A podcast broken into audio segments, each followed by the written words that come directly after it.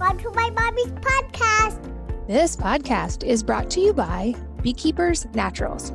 Beekeepers is on a mission to reinvent your medicine cabinet with clean remedies that work. Starting with immune support, their best selling product, Propolis Throat Spray, is my daily defense when it comes to supporting immune health and soothing scratchy throats. They have a kids version with buckwheat honey as well. Never heard of propolis? It's an antioxidant rich bee product with powerful germ fighting properties, and it's quickly becoming a medicine cabinet staple. Their natural propolis search spray is naturally sourced and obsessively tested. It has just three simple ingredients and has no refined sugars, dyes, or dirty chemicals that you might find in some other types of remedies. Propolis is a bee product with medicinal use dating all the way back to 300 BC. Bees make propolis out of plant and tree resins, and it's packed with antioxidants. It's not honey. Propolis is made and used by the bees to defend the hive from germs. Essentially, it's the hive's immune system. Like I said, we use it every day for immune support, and it soothes sore and scratchy throats and promotes quicker recovery. Like we can all use a little bit more support right now, and Propolis Throat Spray is your family's natural defense. I'm finding this is especially important as we all navigate the back to school landscape right now and all that comes with that. So, to upgrade your medicine cabinet and save 15% on a first order of Propolis or any of their products, go to beekeepersnaturals.com forward slash wellness mama. That's B E E K E E P E R S N A T U R A L S dot com forward slash wellness mama. So save 15% off and meet your new medicine cabinet. This podcast is brought to you by Cacao Bliss, a delicious superfood drink created by previous podcast guest, Danette May. Many of us like chocolate, and certainly nothing feels better than being able to enjoy rich, creamy chocolate and knowing that you're doing something good for your body. But that isn't the case with every type of chocolate. When it's sourced well, chocolate, and especially cacao, can have many health benefits. It's a great source of magnesium, can be very anti inflammatory, and even help balance hormones. In fact, some experts speculate that this is why we crave chocolate at certain times of the month. Cacao Bliss is one of the best sources of this that I have found.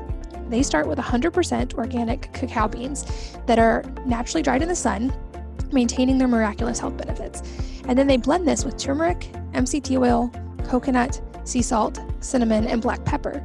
So not only does it taste delicious, but it makes you feel incredible as well. The result is this truly decadent, healthy, but guilt free chocolate that helps with cravings. It can be great for weight loss, for boosting energy, reducing inflammation, all in one simple drink that has become a relatively regular part of my life. And for those who are wondering, it is paleo, gluten free, keto, vegan, and vegetarian safe. They have been making this for eight years. I'm a big fan. And as a listener of this podcast, you get an automatic 15 percent discount by going to earthechofoods.com forward slash wellness mama. So again, that's earth, E A R T H, echo, E C H O, foods, F O O D S dot com forward slash wellness mama, and you will have an automatic 15% discount automatically applied. Hello, welcome to the Wellness Mama podcast. I'm Katie from wellnessmama.com and wellnesse.com. That's wellness with an E on the end, are my new line of personal care products that benefit your body from the outside in, including hair care, hand sanitizer, and toothpaste.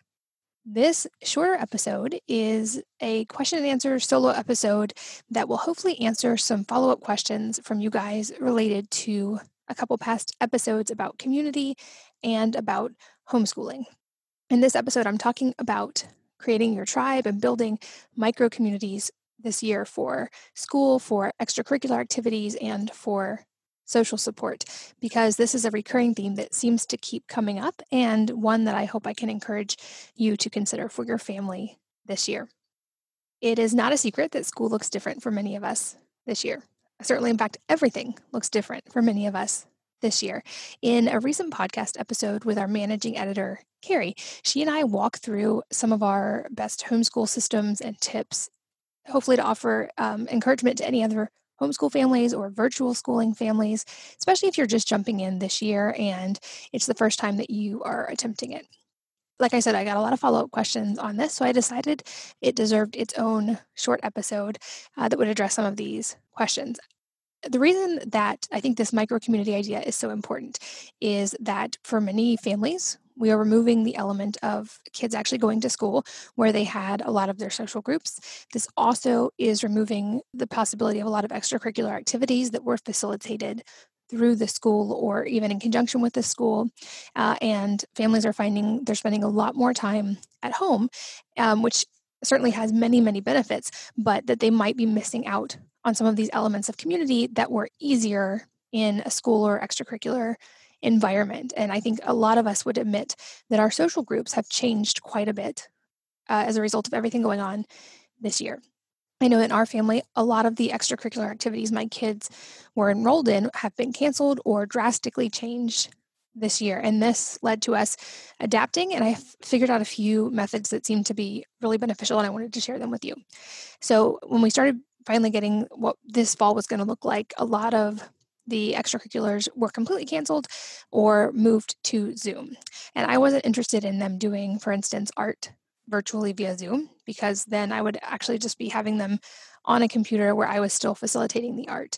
And things like gymnastics class involved a whole bunch of other layers of temperature taking and masks and um, you know very drop off times and all this complexity and were moved to less convenient times I'm also realizing that there is at least a, a, decent chance that a lot of things get completely shut down again, including a school.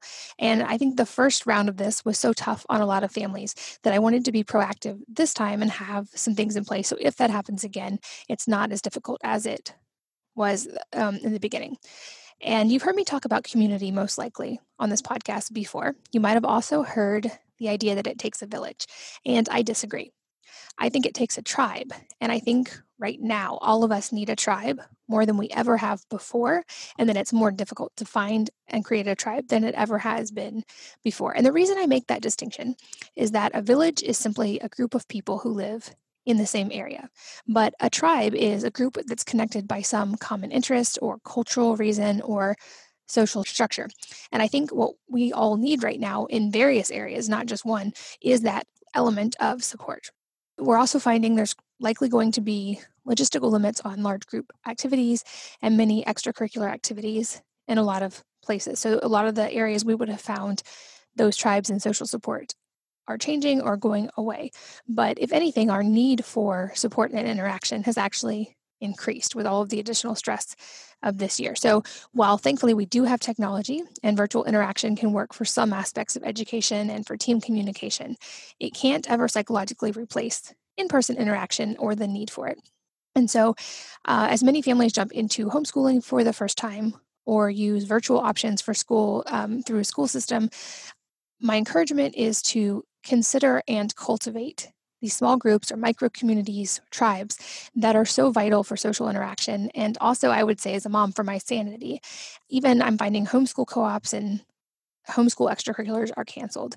And so, creating these groups may be our only source of interaction for both parents and kids.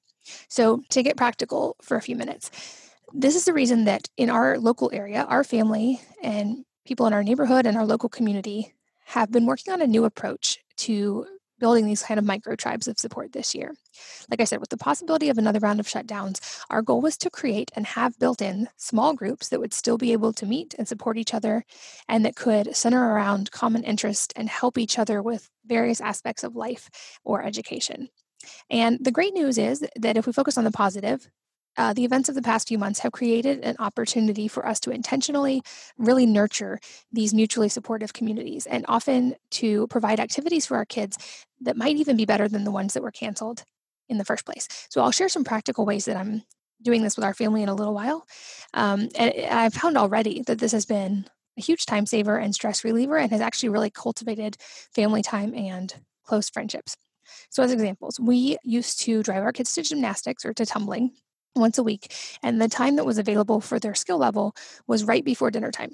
So you've heard me talk about how family dinner is a non-negotiable and, and having time at night was a non-negotiable this was right before that so it, it fit we were able to do it but that night always felt a little bit rushed and a little bit more hectic than normal with all the layers that came with the changes to their gymnastics program, we decided to take an alternative approach. And now we have a gymnastics, we hired a friend as a group of families. Several families got together and hired a friend of ours who taught tumbling at the college level. And she now teaches in our neighborhood using some basic equipment that we bought. And we collectively spent less money, now have the equipment that the kids can practice on all the time. And the teacher comes to us on our schedule. So that completely removed the stress aspect of that activity and improved the experience of that activity, both for me and the logistics and for the kids, because they now have a space to practice that nonstop. I will say, as a caveat, I now have a, I think, over 20 foot gymnastics track down the hallway of my house, and it gets loud sometimes, but my kids are having an opportunity to be active even when it rains. So um, that's just one example, but the idea being that as we move into this fall and we still have this need for social interaction, we think through intentionally creating communities centered on uh, a variety of needs and reasons. So some of the these communities might be social, which could be as simple as a group of several families that regularly get together for interaction and letting the kids play. Some of the ways we do this is organizing a dinner group once a week with a couple of other families from our neighborhood or an outdoor play group for our kids, etc. Just to have people that we regularly interact with and have exposure to. They could also be activity based. So that would be like the gymnastics example I just gave. This could be organized around a specific activity like a sport or like gardening. It could be anything that we can can be learned in a group setting that maybe used to be learned in school. Or along those same lines, it could be an education based micro community to support homeschool or local virtual school. This term has been on the rise right now, micro communities. And this can range from the idea of I've heard of families hiring a teacher together to teach all of their kids. So, several families actually hiring a teacher as a full time teacher just to tutor their children, or families hiring supplemental tutors as part of small homeschool groups or to teach certain subjects of homeschooling, or uh, on a less formal method, moms alternating teaching certain activities between families so that kids are getting uh, exposure to more teachers than just mom and learning from um, other kind of skills. So those are just some of the ideas to get you thinking of how micro communities can be created and where you can start with for these kind of things. I think uh, just like homeschooling and just like health, the answers to these are going to be different for everyone and very personalized. Um, I just would encourage you to think of how these can be incorporated in your life. Even if you're not homeschooling, how can you build your tribes of support for this year when things still seem a little uh, unusual? Um, another practical way that we helped to figure out the direction for these little tribes was by um, a yearly exercise we do with our kids, which is by having them choose their goals and activities for the year and then figuring out how we could build on or combine the, these goals that they have with other people in our local area. So, for example, several of my kids wanted to learn the same instruments, and a couple other kids in the neighborhood did as well. So, we can combine on music teachers, have them come to us versus us all drive to the same place to them. Several families in our area were all driving to the same extracurriculars like music and like gymnastics, and now those things can happen in our home instead.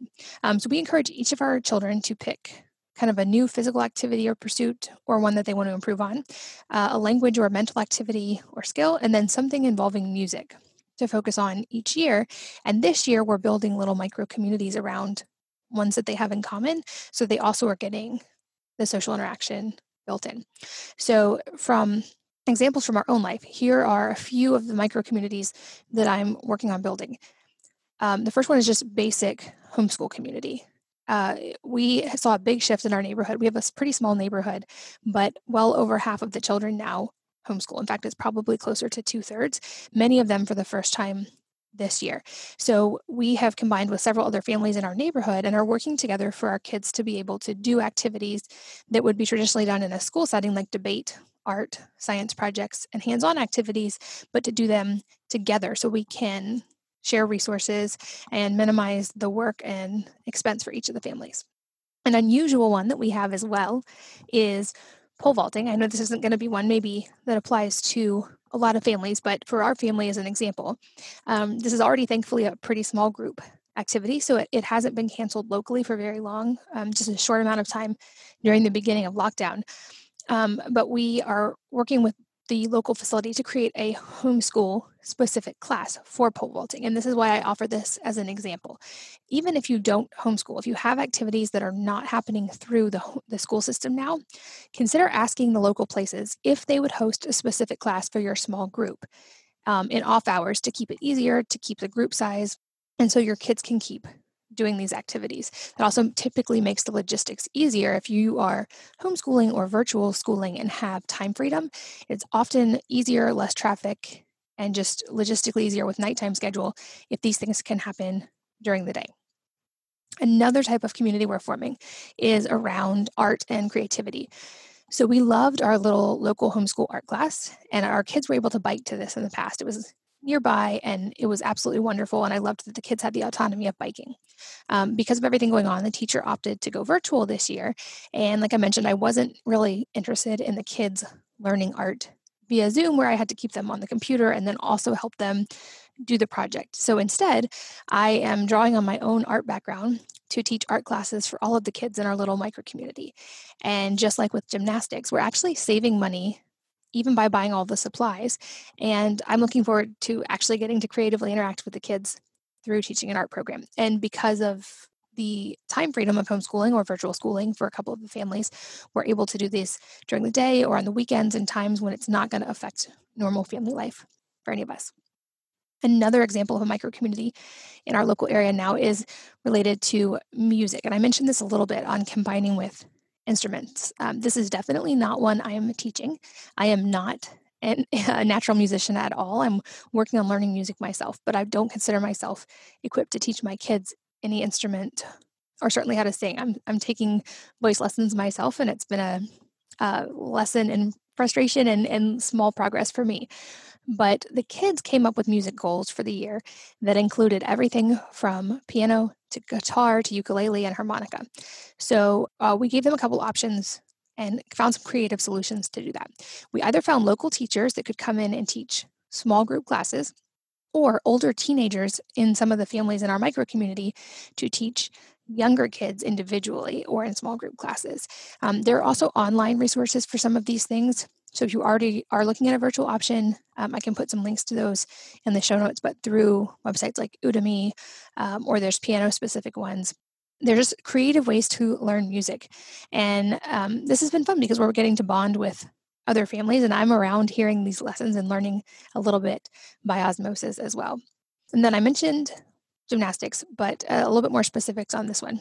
So, like I said, rather than the late afternoon trek to the gymnastics facility, we bought a tumble track that I can link to in the show notes and some basic gymnastics equipment. Um, some of it we already had. Uh, my dad built a what's called a stall wall, which is a gymnastics wall. We already had rings in the kids' rooms and outside. And then we hired a local friend who used to teach gymnastics to teach our small group of kids. And then because of that, they're getting to focus on the part they love, which is the tumbling, versus the gymnastics more performance side. And like I said, this ended up being cheaper, and the kids are getting much more personalized instruction and they have a built in place to practice. So I think this is going to stick around even after it gets easier to do these things in their more traditional facilities. Another micro community we're building is in relation to language learning. We've always used a mixture of things like Duolingo and, and different software to learn, but this need for community has kind of spurred the idea of working with local friends who are already fluent in the languages and actually learning and interacting with them directly in those languages. Current interests amongst the kids are Spanish and Japanese, which um, are pretty practical. Like, I think Spanish is a great language to learn right now, and they uh, several of them picked Japanese uh, in hopes that a couple of their friends are potentially on track to make it to the Olympics next year, and they'd love to be able to go watch. And so they're wanting to prepare to learn Japanese in advance of that. So we're working with local friends to learn those languages and then to have someone to actually speak back and forth with. And just like any of these micro communities and classes, there's a built in benefit here as well. They're getting more personalized instruction from people they already know and trust. And also, the person teaching, um, especially if it's not their first language, they're getting reinforcement and they're getting better by getting to teach the skill. Because, um, as Richard Feynman was famous for pointing out, when you teach something, you actually retain it and remember it better. So, anytime we can build in peer teaching or uh, involving someone in a small community in teaching it, it benefits both people. Uh, last in the spring, many of you may have had fitness facilities and gyms in your local area close. This was certainly the case where we are. And during that time, um, a lot of us turned to either home fitness options or outdoor fitness options. And I think this is one of the great silver linings of everything of this year. And I'm really excited to see this happen and I'm hoping it sticks. It certainly is for us.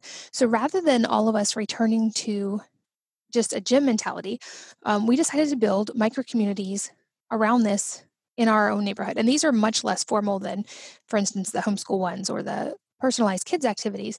But we realized that we had yoga teachers in our neighborhood. We had people with similar fitness goals in our very small area. And so we just started building these things in as opportunities to do together. So whether it's um, someone in the neighborhood teaching a yoga class or several of us just going for a walk or a sprint or running or lifting weights together, um, we now have built in fitness partners and also social interaction from our small groups. Perhaps the micro community I am most excited about this year is the one that I've already been teaching my own kids for a while and that now I'm kind of expanding to our local community and I will also soon hopefully be expanding to include your family if you would like. And that is the business incubator slash entrepreneurship and finance course that we developed for our own family. Um, like I said, I'm teaching this to a local group of kids now, and I'm working on an online version for families to be able to do this together. But it's built on the idea that we created in our family. Which is that when the kids are about 13 or 14, they finish up mo- most of what would be considered traditional school and they move into a phase that's more like a, a business incubator slash entrepreneurship course for them. And our reasoning here was that we could teach many of the most important skills for adulthood in a very hands on fashion through the practice of running a business. So, everything from financial management to attention to detail, consistency, problem solving, uh, tolerance for risk, learning from failure. Um, just so much is built into the experience of creating a business. This doesn't have to be a large business by any means. It could be something as simple as pet sitting or mowing the grass, or it could be uh, a bigger, more involved, complex business. But we set the expectation with our kids that we were going to help them do this and that this was something in our family that we require before they can drive and before they can have a phone. And it's been really amazing to see this start paying off with our older kids and to see how it's leading to them thinking in a problem solving way and innovating in various aspects of their lives that I wanted to be able to offer this to other children in our community as well. And so we're building for the first time a small group focused on that that I'll be teaching. And like I said, I'll also be working as fast as I can to get this available for your family if you want to give your kids this basis for financial management and a long term strategy for business and financial management and wealth and all of the lessons that are so naturally built in to that. This podcast is brought to you by Beekeepers Naturals. Beekeepers is on a mission to reinvent your medicine cabinet with clean remedies that work. Starting with immune support, their best selling product, Propolis Throat Spray, is my daily defense when it comes to supporting immune health and soothing scratchy throats. They have a kids version with buckwheat honey as well. Never heard of propolis? It's an antioxidant rich bee product with powerful germ fighting properties, and it's quickly becoming a medicine cabinet staple. Their natural propolis throat spray is naturally sourced and obsessively tested. It has just three simple ingredients and has no refined sugars, dyes, or dirty chemicals that you might find in some other types of remedies. Propolis is a bee product with medicinal use dating all the way back to 300 BC. Bees make propolis out of plant and tree resins, and it's packed with antioxidants. It's not honey. Propolis is made and used by the bees to defend the hive from germs. Essentially, it's the hive's immune system. Like I said, we use it every day for immune support and it soothes sore and scratchy throats and promotes quicker recovery. Like we can all use a little bit more support right now, and Propolis throat spray is your family's natural defense. I'm finding this is especially important as we all navigate the back to school landscape right now and all that comes with that. So, to upgrade your medicine cabinet and save 15% on a first order of Propolis or any of their products, go to beekeepersnaturals.com forward slash wellness mama. That's B E E K E E P E R S N A T U R A L S dot com forward slash wellness mama to save 15% off and meet your new medicine cabinet. This podcast is brought to you by Cacao Bliss, a delicious superfood drink created by previous podcast guest, Danette May. Many of us like chocolate, and certainly nothing feels better than being able to enjoy rich, creamy chocolate and knowing that you're doing something good for your body. But that isn't the case with every type of chocolate. When it's sourced well, chocolate, and especially cacao, can have many health benefits. It's a great source of magnesium, can be very anti inflammatory, and even help balance hormones. In fact, some experts speculate that this is why we crave chocolate at certain times of the month. Cacao Bliss is one of the best sources of this that I have found.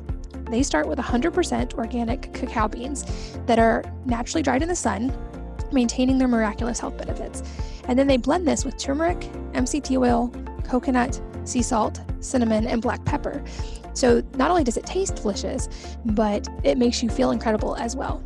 The result is this truly decadent, healthy, but guilt free chocolate that helps with cravings. It can be great for weight loss, for boosting energy, reducing inflammation, all in one simple drink that has become a relatively regular part of my life. And for those who are wondering, it is paleo, gluten free, keto, vegan, and vegetarian safe. They have been making this for eight years. I'm a big fan.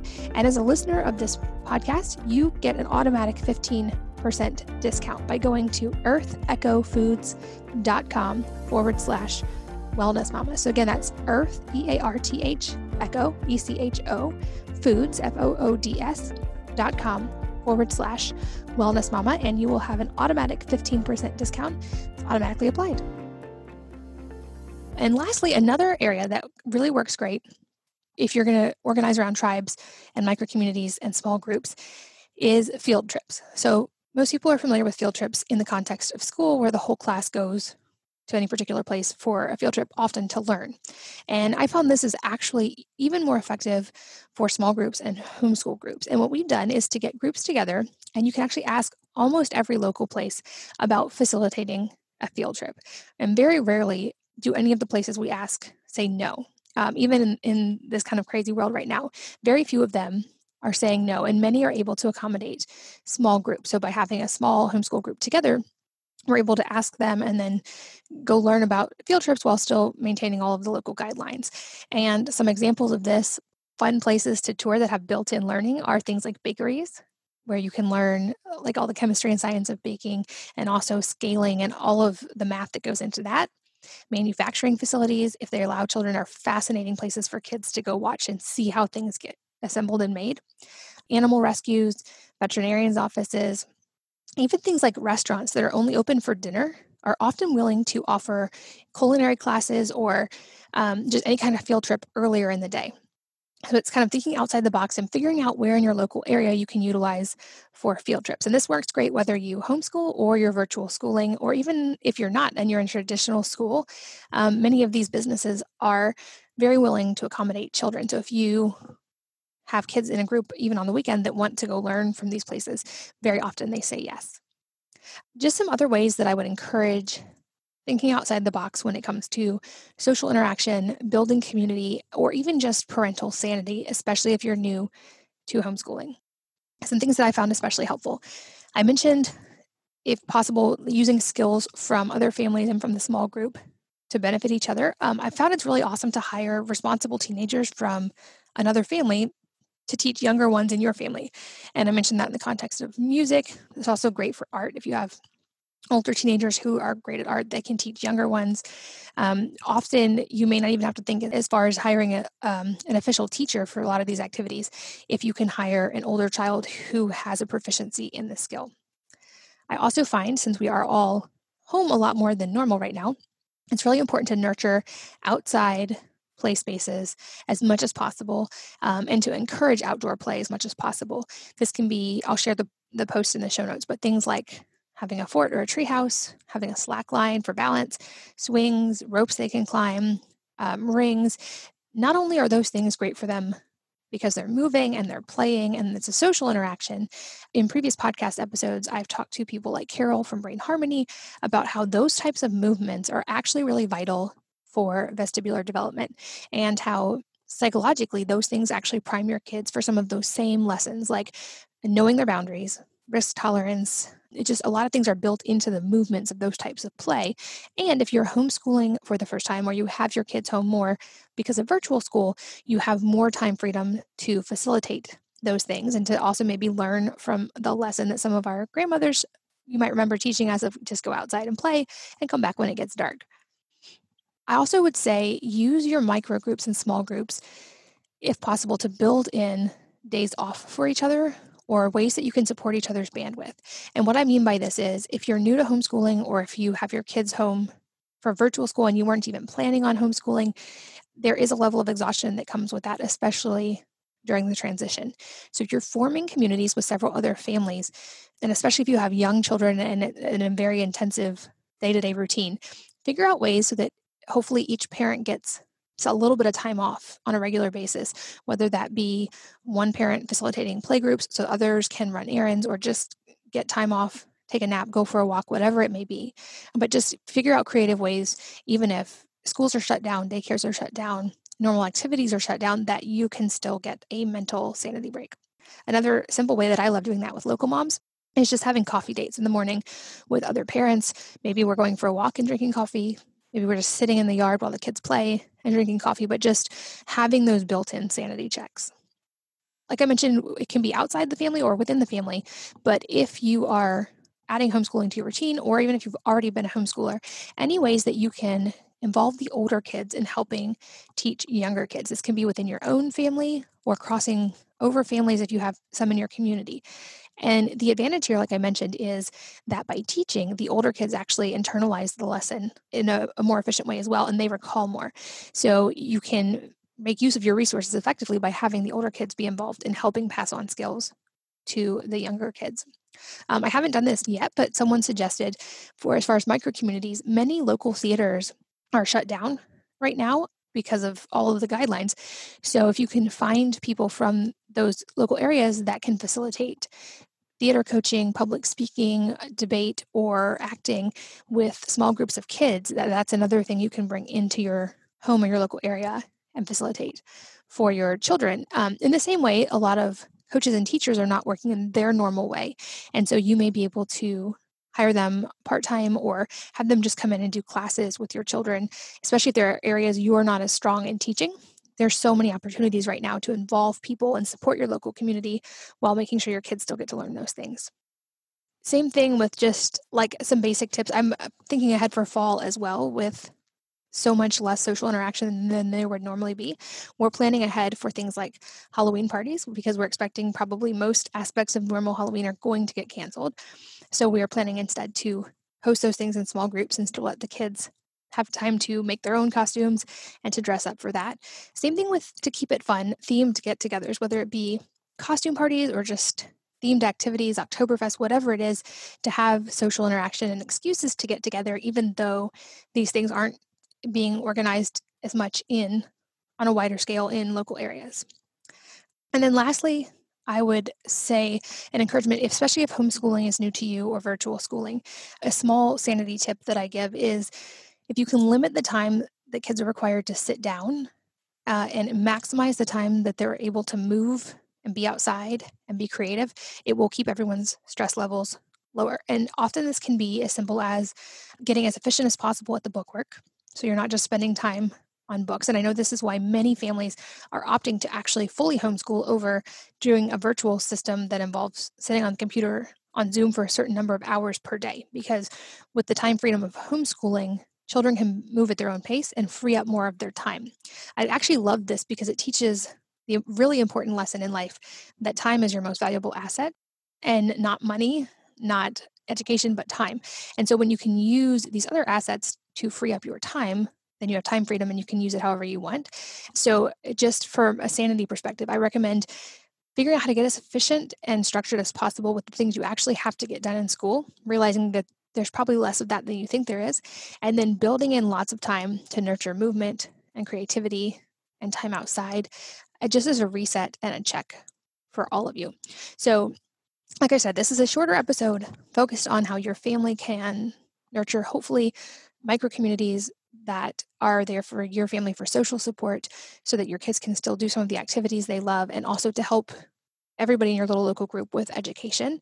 Um, I hope that this will give you some ideas to use in your own life, whether you're homeschooling or not, and whether you're using virtual options or not. I think we can all benefit from these types of communities. And I think they, like I said, are increasingly important in times like this where normal social interaction is limited.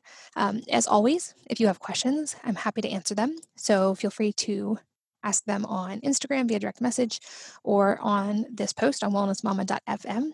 And I can respond there or answer questions in a follow up episode. I would love to hear from you guys what school looks like for you this year and if you're homeschooling or virtual schooling or what ended up being the best option for your family. I hope that this has answered some of your questions that you guys left in the previous episode. And as always, I'm so grateful that you were part of this community, that you joined me listening today, and that you shared your most valuable asset, your time, with me today. I hope that you will join me again on the next episode of the Wellness Mama podcast. If you're enjoying these interviews, would you please take two minutes to leave a rating or review on iTunes for me? Doing this helps more people to find the podcast, which means even more moms and families can benefit from the information. I really appreciate your time, and thanks as always for listening.